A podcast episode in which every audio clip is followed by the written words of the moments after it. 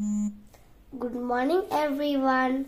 Myself, Samadritha Das. I'm studying in grade 1G. I am from Delhi Public School, Nacharam. Today, I would like to share my thoughts on World Paper Bag Day. Paper Bag Day is celebrated every year on 12th July all over the world. This day is celebrated to spread awareness about the using of paper bag. Paper bag is eco-friendly. It is made from natural materials and also good for our environment. This day we can take a pledge. Stop using plastic bag.